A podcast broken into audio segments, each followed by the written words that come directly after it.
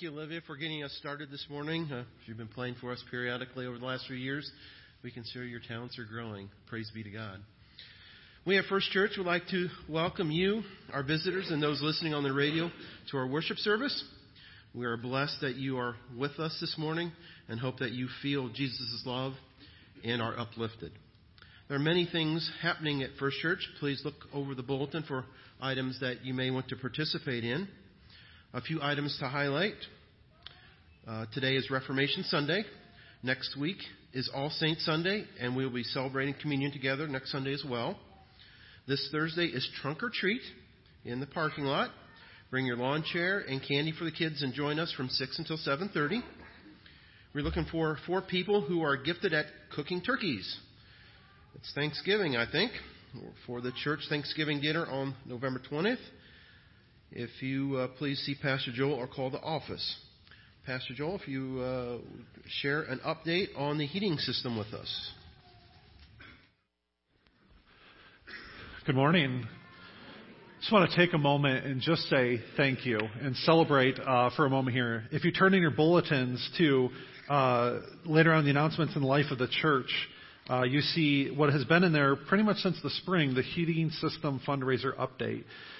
Every week, these numbers have been updated. Connie's been doing a wonderful job of keeping us posted about what the total cost of the project has been, how much we've already received, and all those details have been there. I want to draw your attention to the very last item on that list now. This is something new this week that we haven't had in there before, that 100% of the project is now fully funded with gifts we've already received and pledges that have been made to the church.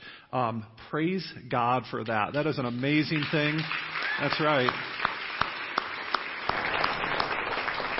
And so as a little bit of a celebration, as a little bit of a thank you to you and your faithfulness and your generosity, we have some balloons over there. You see our thermometer over at the Info Center is fully red up there. There's even some cookies over there as well. So after the service today, not now, but after the service today, I invite you to just stop over there, grab a cookie, just celebrate with us, and just this, I know this is just a little way, but celebrate with us as we celebrate God's faithfulness and His provision in this heating system project. It's just an amazing thing. With that in mind, I do want to just encourage you, if you have made pledges, of course, we, hope that you continue to fulfill that pledge because we are still relying on those pledges to fund the system. Also, if you have not pledged and are still looking to give, there is still work that needs to be done. The total cost there is just the cost of removing the old heating system and installing the new one. And if you've been around the church, you see there are holes that need to be patched. There's paint that needs to be applied. There's carpet that needs to be fixed. There are definitely some marks from the last system that are still visible in the church. And so any money that is given to the project or given to the building fund above and beyond what we need to pay the final bill for the heating system will go to cover the cost of those, of the patchwork and the painting and stuff that needs to be done. So there is still definitely a need, and I want to encourage you to continue to give as you feel led and as God has enabled you to give. And any money that is given from here on out will, of course, go to cover the final bill of the system, but also the work that needs to be done to get the church kind of back in shape after this pretty massive project. So once again, thank you. Praise be to God, of course, first and foremost, and thank you for your generosity in this project. We are blessed. Truly, we are blessed. Please rise for the call to worship. The call to worship is taken from Luke 6, verses 27 through 36. But to you who are listening, I say, love your enemies. Do good to those who hate you. Bless those who curse you. Pray for those who mistreat you. If someone slaps you on the cheek, turn to them the other also. If someone takes your coat, do not withhold your shirt from them. Give to everyone who asks you, and if anyone takes what belongs to you, do not demand it back. Do to others as you would have them do to you. If you love those who love you, what credit is that to you? Even sinners love those who love them. And if you do good to those who are good to you, what credit is it that to you? Even sinners do that. And if you lend to those from whom you expect repayment, what credit is that to you? Even sinners lend to sinners, expect to be repaid in full. But love your enemies, Do good to them and lend to them without expecting to get anything back. Then your reward will be great, and you will be children of the Most High, because He is kind to the ungrateful and wicked. Be merciful just as your Father is merciful. And now let us sing our praise song, Praise a Hallelujah.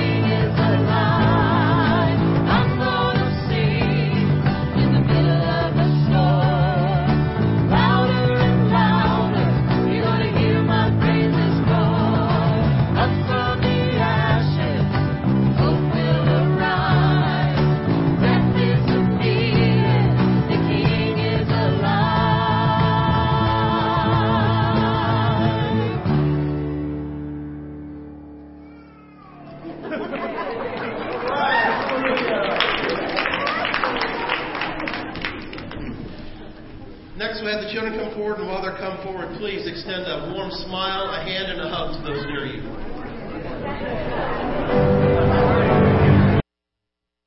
Good morning.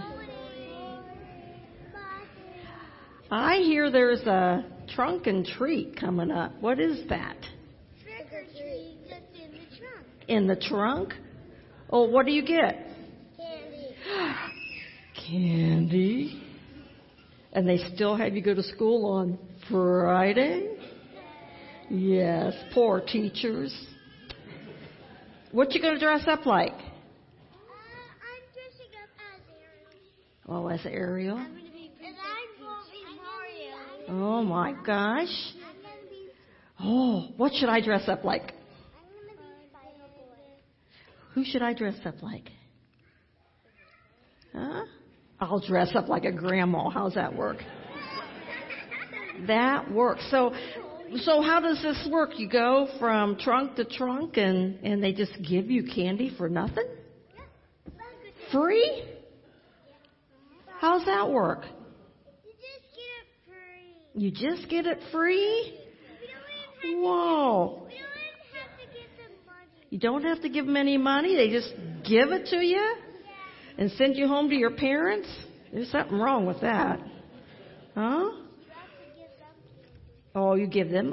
You give your folks candy? Yeah. All right. Well, you know, somebody paid for that candy. Who paid for it? People did, didn't they? Yeah. So you have to make sure you tell them, thank you. But you know, God gave us something for free. Much better than that candy. What did he give us for free? In Romans 6:23, it says, "The free gift of God is eternal life in Christ Jesus our Lord." Eternal life for free. Do we have to pay for it? No, we don't have to pay for it. But just like the candy, somebody had to pay for that eternal life for us. Who did that? Jesus did. That is right. He died on the cross, and he paid the price for our eternal life. And that's a lot better than candy, isn't it? So when you think about what you're getting free, remember, eternal life is free because God loved us so much. He gave us his only son that we could go to heaven.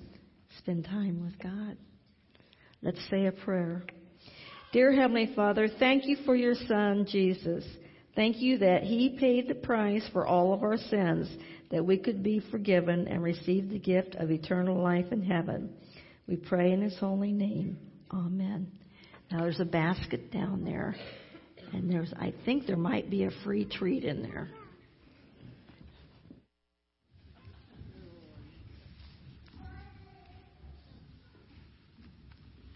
Lost in our service in the last week, West Point cadet Cade Curita, 20, from Gardena, California. In South Korea, Staff Sergeant Nicholas M. Scalzo, 28, from Selma, Oregon.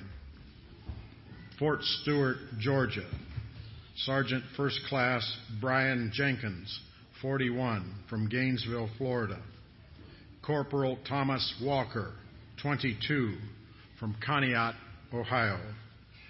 Private First Class Antonio Garcia, 21, from Peoria, Arizona.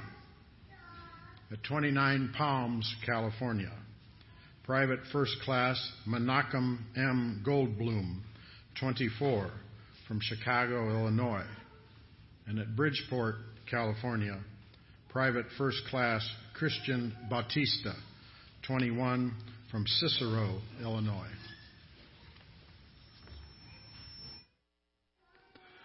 Let's go to the Lord in prayer together this morning. Lord God, we come before you right now and we give you thanks and praise. First and foremost, Lord, for the free gift of eternal life that you have given to us. Thank you, Lord. That message that Carolyn shared with the children this morning is so important because it is a message we all need to hear. The free gift of God is eternal life through Christ Jesus our Lord. Thank you, and we thank you, Lord, for that.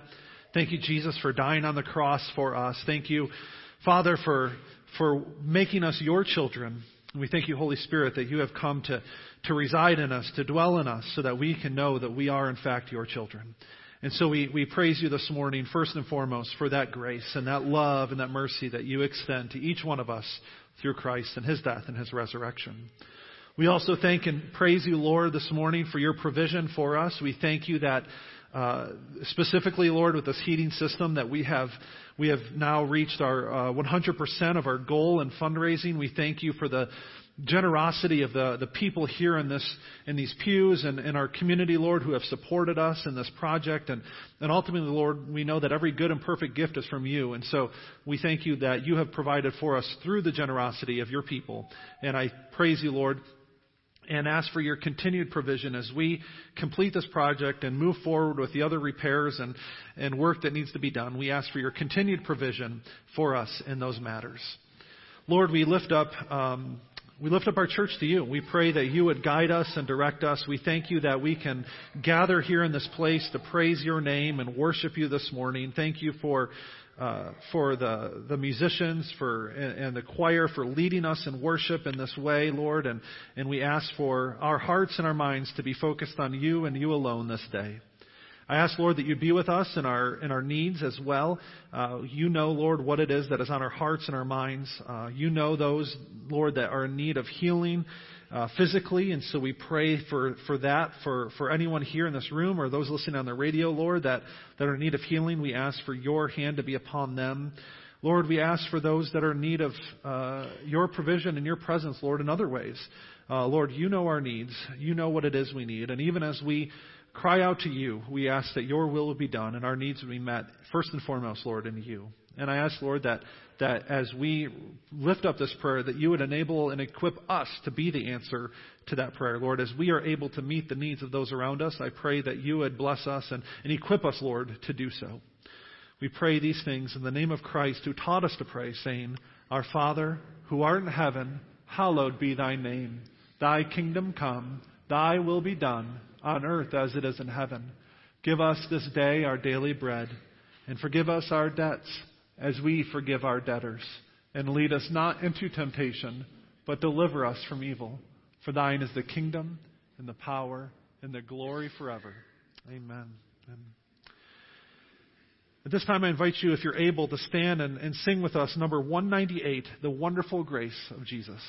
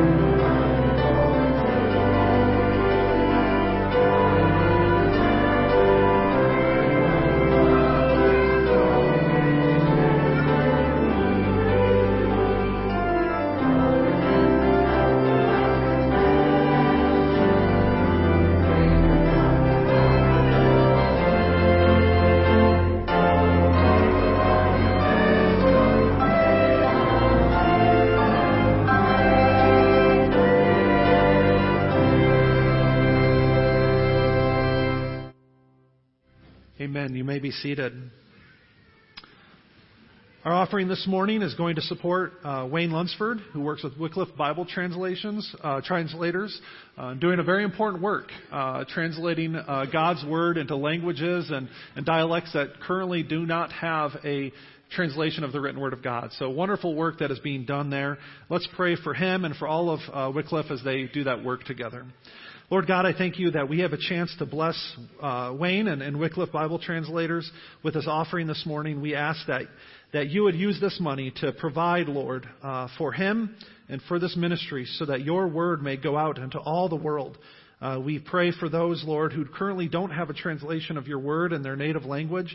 We ask, Lord, that they would be strengthened by the ministry of Wycliffe, Lord, and that you would that your word would go forth in power and your gospel message would be heard, Lord, in all people groups, in all nations, in all tribes, in all tongues, and that you would be praised forever and ever. We pray this in Christ's name. Amen.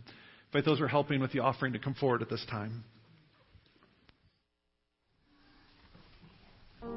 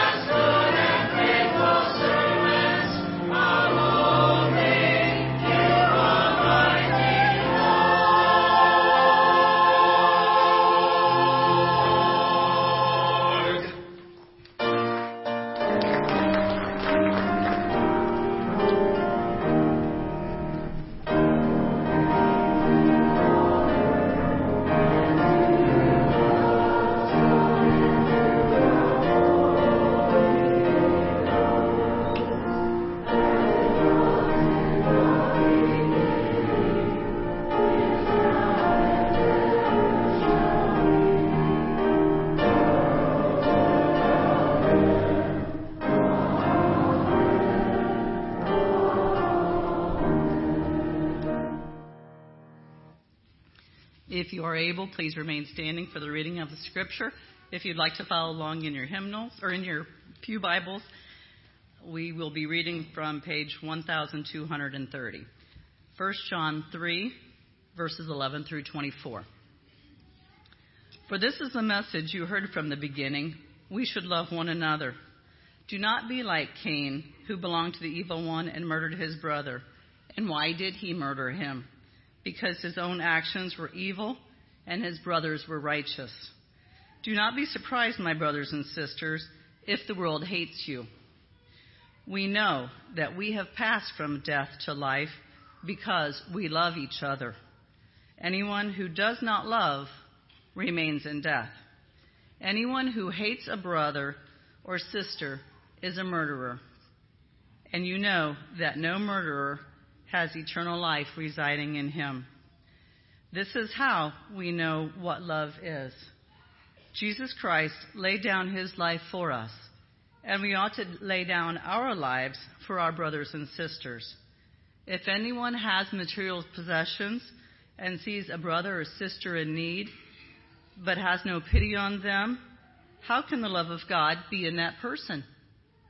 Dear children, let us not love with words or speech, but with actions and in truth. This is how we know that we belong to the truth and how we set our hearts at rest in his presence. If our hearts condemn us, we know that God is greater than our hearts, and he knows everything. Dear friends, if our hearts do not condemn us, we have confidence before God and receive from him anything we ask, because we keep his commands and do what pleases him. And this is his command, to believe in the name of his Son, Jesus Christ, and to love one another as he commanded us. The one who keeps God's commands in him and he in them. And this is how we know that he lives in us. We know by the Spirit he gave us. Thanks, Sharon. Be seated.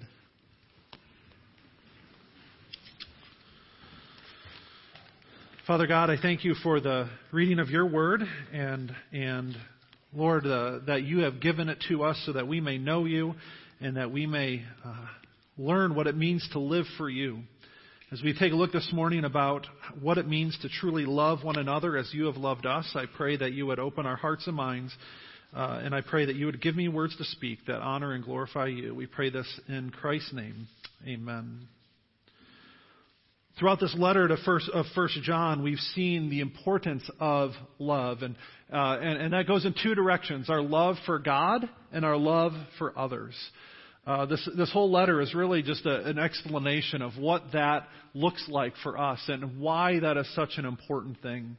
We've been talking about how our love for God is what connects us to each other as brothers and sisters in Christ. And it's our love for him and his love living in us that is meant to overflow and extend to others as we learn to live and reflect God's love in this world. In fact, John's already mentioned and brought this very topic up here and all the way back in chapter 2, verses 9 and 10. He writes there, "Anyone who claims to be in the light but hates a brother or sister is still in the darkness. Anyone who loves their brother and sister lives in the light, and there is nothing in them to make them stumble."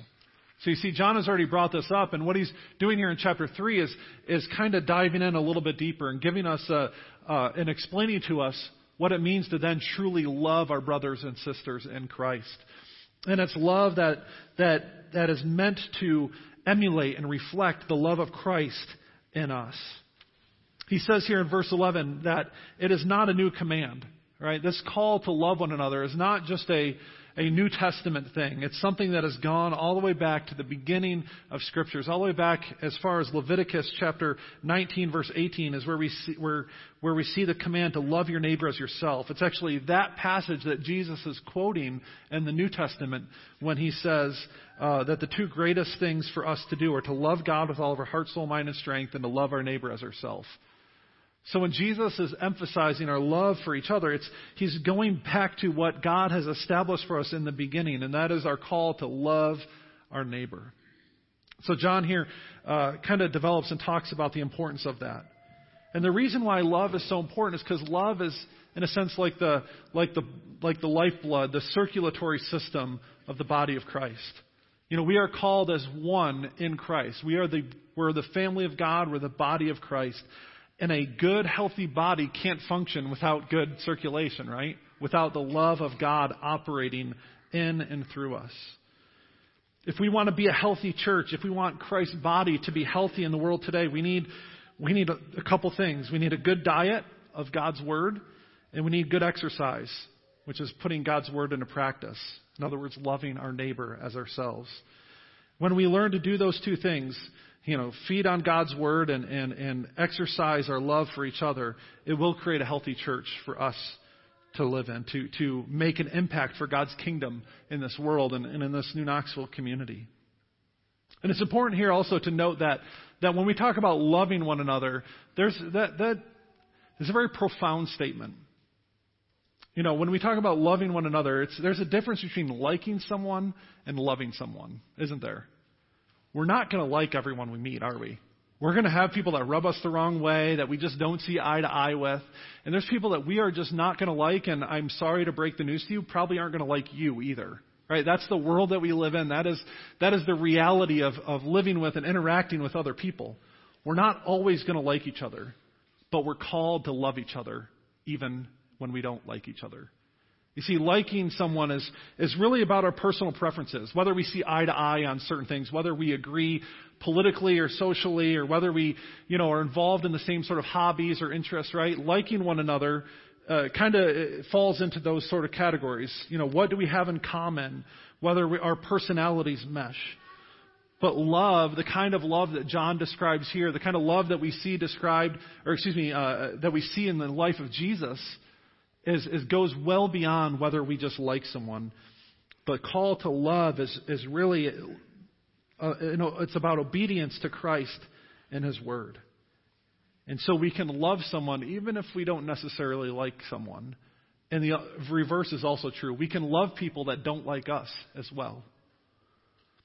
In our connected Bible study that many of you are a part of, in week 2, it talked about the importance of unity in the church. Unity is a given in Christ, right? He has made us one. We are one family. We are one household. We are one body because of our unique relationship with Him. But it takes work to maintain that unity, doesn't it? It takes work to truly love one another as Christ has loved us. And loving other people is not always an easy thing to do. And so we need to be intentional. We need to choose to love one another. And we'll find that as we do so, as we learn to love one another, that Christ will unite us like never before. We'll truly be one in Christ when we learn to love God with all of our heart, soul, mind, and strength, and love one another as He has loved us. So John goes on in the rest of chapter 3 to explain what this love looks like. And there's a few things I want us to take note of here. And then he closes by telling us about the confidence and assurance that we can have as we learn to love one another.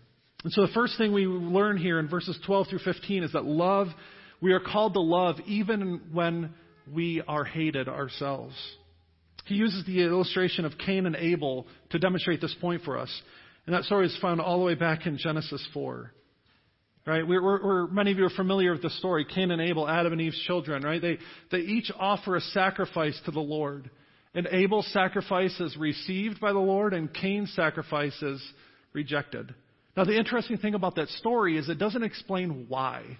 Right? There is no explanation we are given as to why the Lord receives Abel's sacrifice and why He rejects Cain's. There's no explanation there because the point of the story isn't about the sacrifices. The point of the story there is about their response to that situation. And so as Cain's sacrifice is rejected, there is a bitterness and hate and jealousy that builds up in his heart. And then he is motivated then to act out of that with violence towards his brother. And in fact, before he commits murder, God confronts Cain. And He tells him, if you do what is right, will you not be accepted? This is Genesis 4, verse 7. He says, but if you do not do what is right, sin is crouching at your door. It desires to have you, but you must rule over it. See, this is a moment where God reaches out to Cain and says, look, I know you're tempted. I know you want to do violence. I know you want to act out of your hate, right? But but you have an opportunity here. Sin desires to rule over you, but you have an opportunity to reject it. Don't open the door to sin and allow that to have power in your life. But as the story goes, we know that Cain does allow that sin and that hate to rule. And so he does, in one day out in the field, murder his brother Abel. He acts out of his jealousy and his anger and his hate, and he kills Abel, and God then confronts him about that. In verse 9, he says, "The Lord said to Cain, 'Where is your brother Abel?' 'I don't know,' he replied. 'Am I my brother's keeper?'" See, the point of the story and the reason why John brings this up is because it shows us that we have a responsibility to one another, to love one another even when we don't see eye to eye about certain things. Cain's question, "Am I my brother's keeper?" The answer to that, the rhetorical answer to that is, yes, we are our brother's keeper. We have a responsibility to one to another, to love and not to hate, to show compassion and not apathy.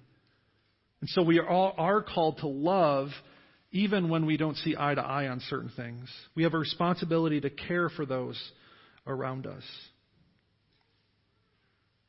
The other reason that John brings up the story of Cain and Abel is to remind us as well that even as we attempt to live righteously in this world, even as we strive to live for Christ and have a positive, influence by loving those around us, there are going to be times when we are rejected, when we are put down, when we are despised because of our commitment to Christ. Just as Cain despised Abel's righteousness, just as Jesus himself was rejected, so too will Christians be rejected by the world. In John 15, verse 8, Jesus tells his disciples, "If the world hates you, keep in mind that it hated me first." Right? One of the biggest lies, one of the biggest manipulations of the gospel is to tell people that if you just give your life to Christ, and everything will be fine from here on out. Right? Give your life to Christ and he will bless you with material possessions and wealth. Right? Give your life to Christ and you'll never experience hardship or difficulty or pain again. Right? That is not what Scripture teaches us. Scripture teaches us that if you follow Christ, it means that we must deny ourselves, take up our cross, and follow him. It means that we will be rejected in ways like Christ himself was rejected. And if you think about it, like, we worship a God who was rejected and crucified, right? Why should we expect any different? The world rejected him, and so at times it will reject us as well. But you know what? We should love them anyway. We should still love them, even as the world rejects us, even as we experience the ridicule and hate of those in the world around us. We are called to love them anyway. Our love should not be conditioned upon the response we get, and it should be more inclusive than the love of the world around us. I invite you, if you have your Bibles, to flip over to Matthew chapter 5. Beginning of verse 43. This is Jesus on the Sermon on the Mount about the importance of loving our enemies. He says, "You have heard that it was said, 'Love your neighbor and hate your enemy.'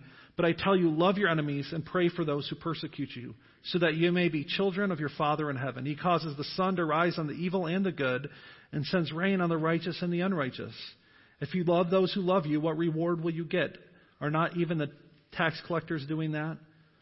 And if you greet only your own people, what are you doing more than others? Do not even pagans do that? Be perfect, therefore, as your heavenly Father is perfect." Right? If we just love people because they love us back, that's not really taking much effort, is it?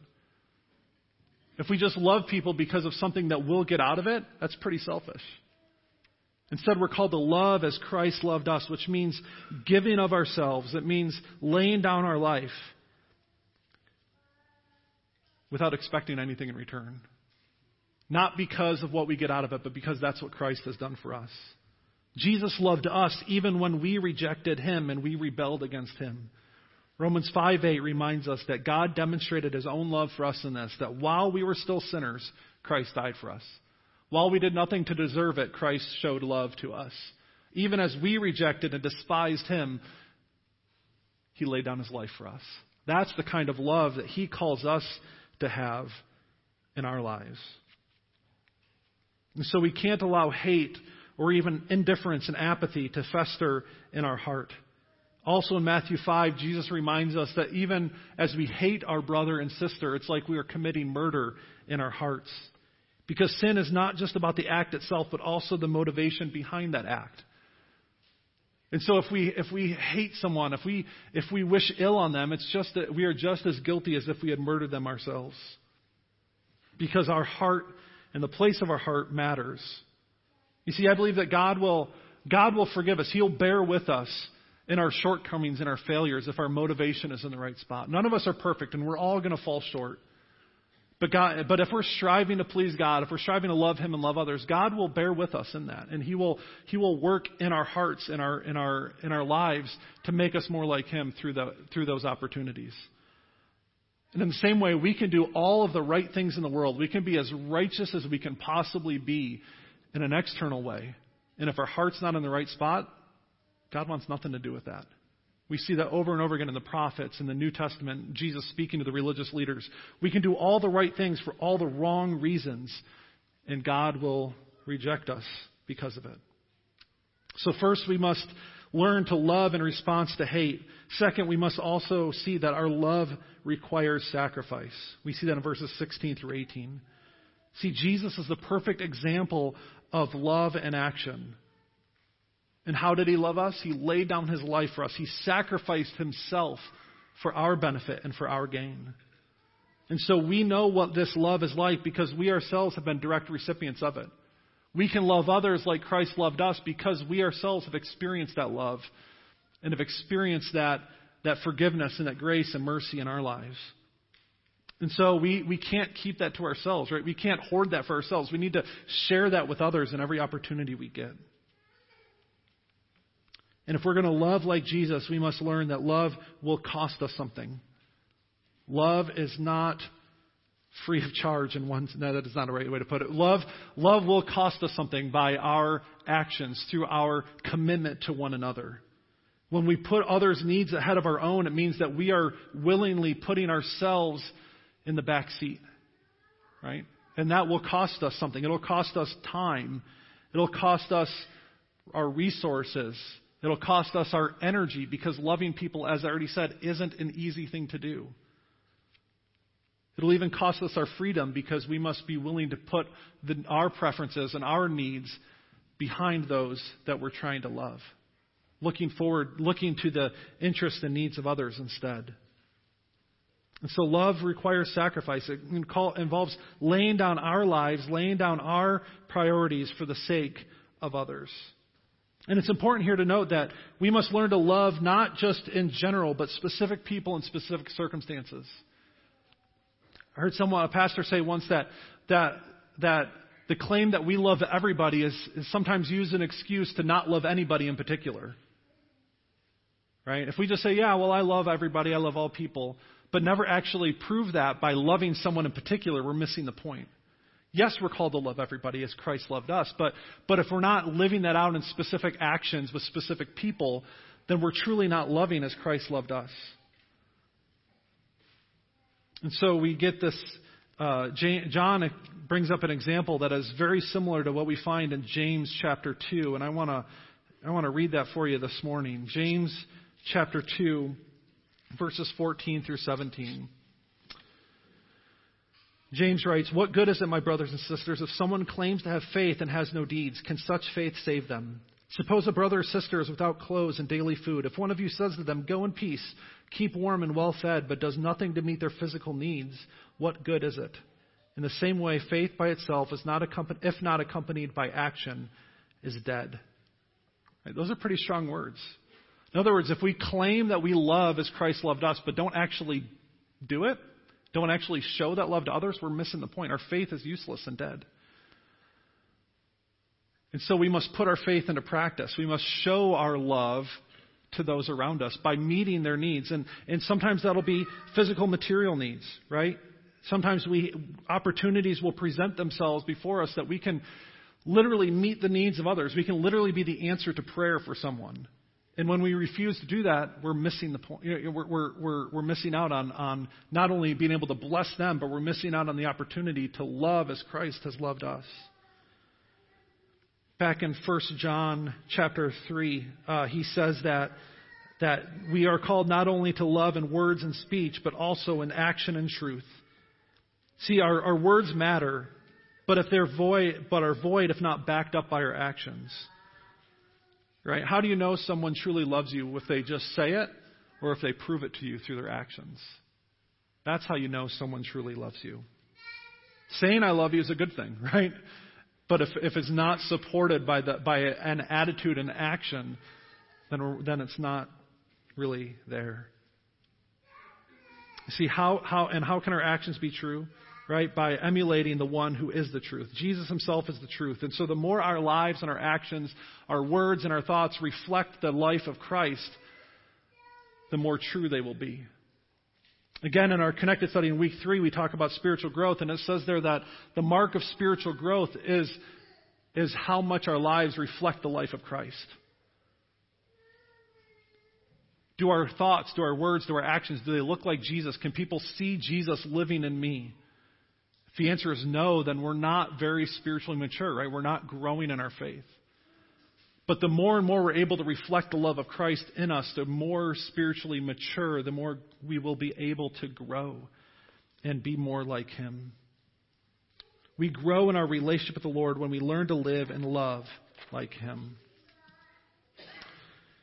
John then closes out chapter 3 by giving us some reassurance here.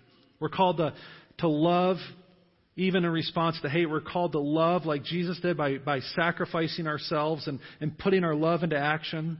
And then he tells us that we can have confidence in him even when our hearts don't always agree with us.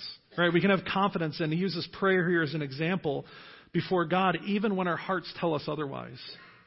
See, our hearts aren't always trustworthy. How many of you have ever questioned or doubted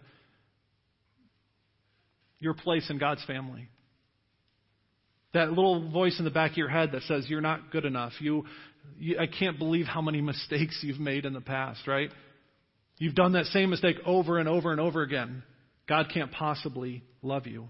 You see, our hearts condemn us. Jeremiah 17:9 says, the heart is deceitful above all things and beyond cure. Who can understand it? See, we're all going to have those doubts. We're all going to go through moments where we doubt ourselves. And we doubt God's love for us, or we doubt our love for God or for others.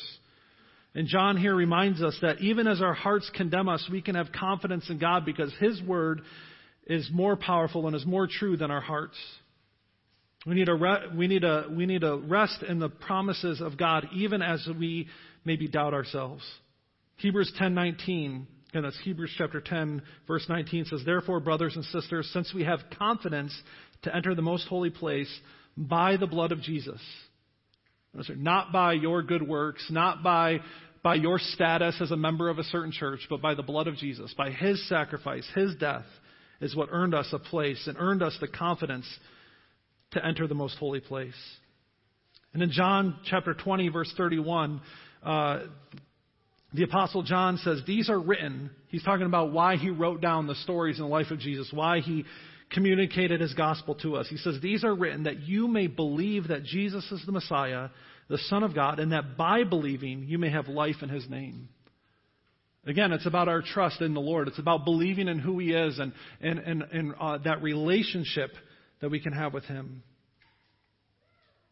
We're going to talk more about prayer, so I want to come back to that. I'm going to just leave that kind of hanging there, because in a couple weeks we're going to come back and talk more in depth about prayer. But know that our prayer, again, our prayer life is not based on our actions or our obedience, but it's based on the promises of God and his word.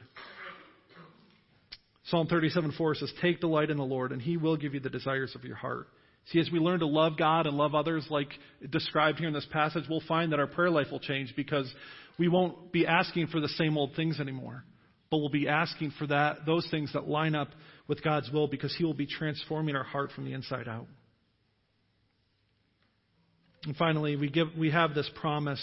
We have this assurance that we are God's children, that our love for him and his love for us is real because he's given us his Spirit.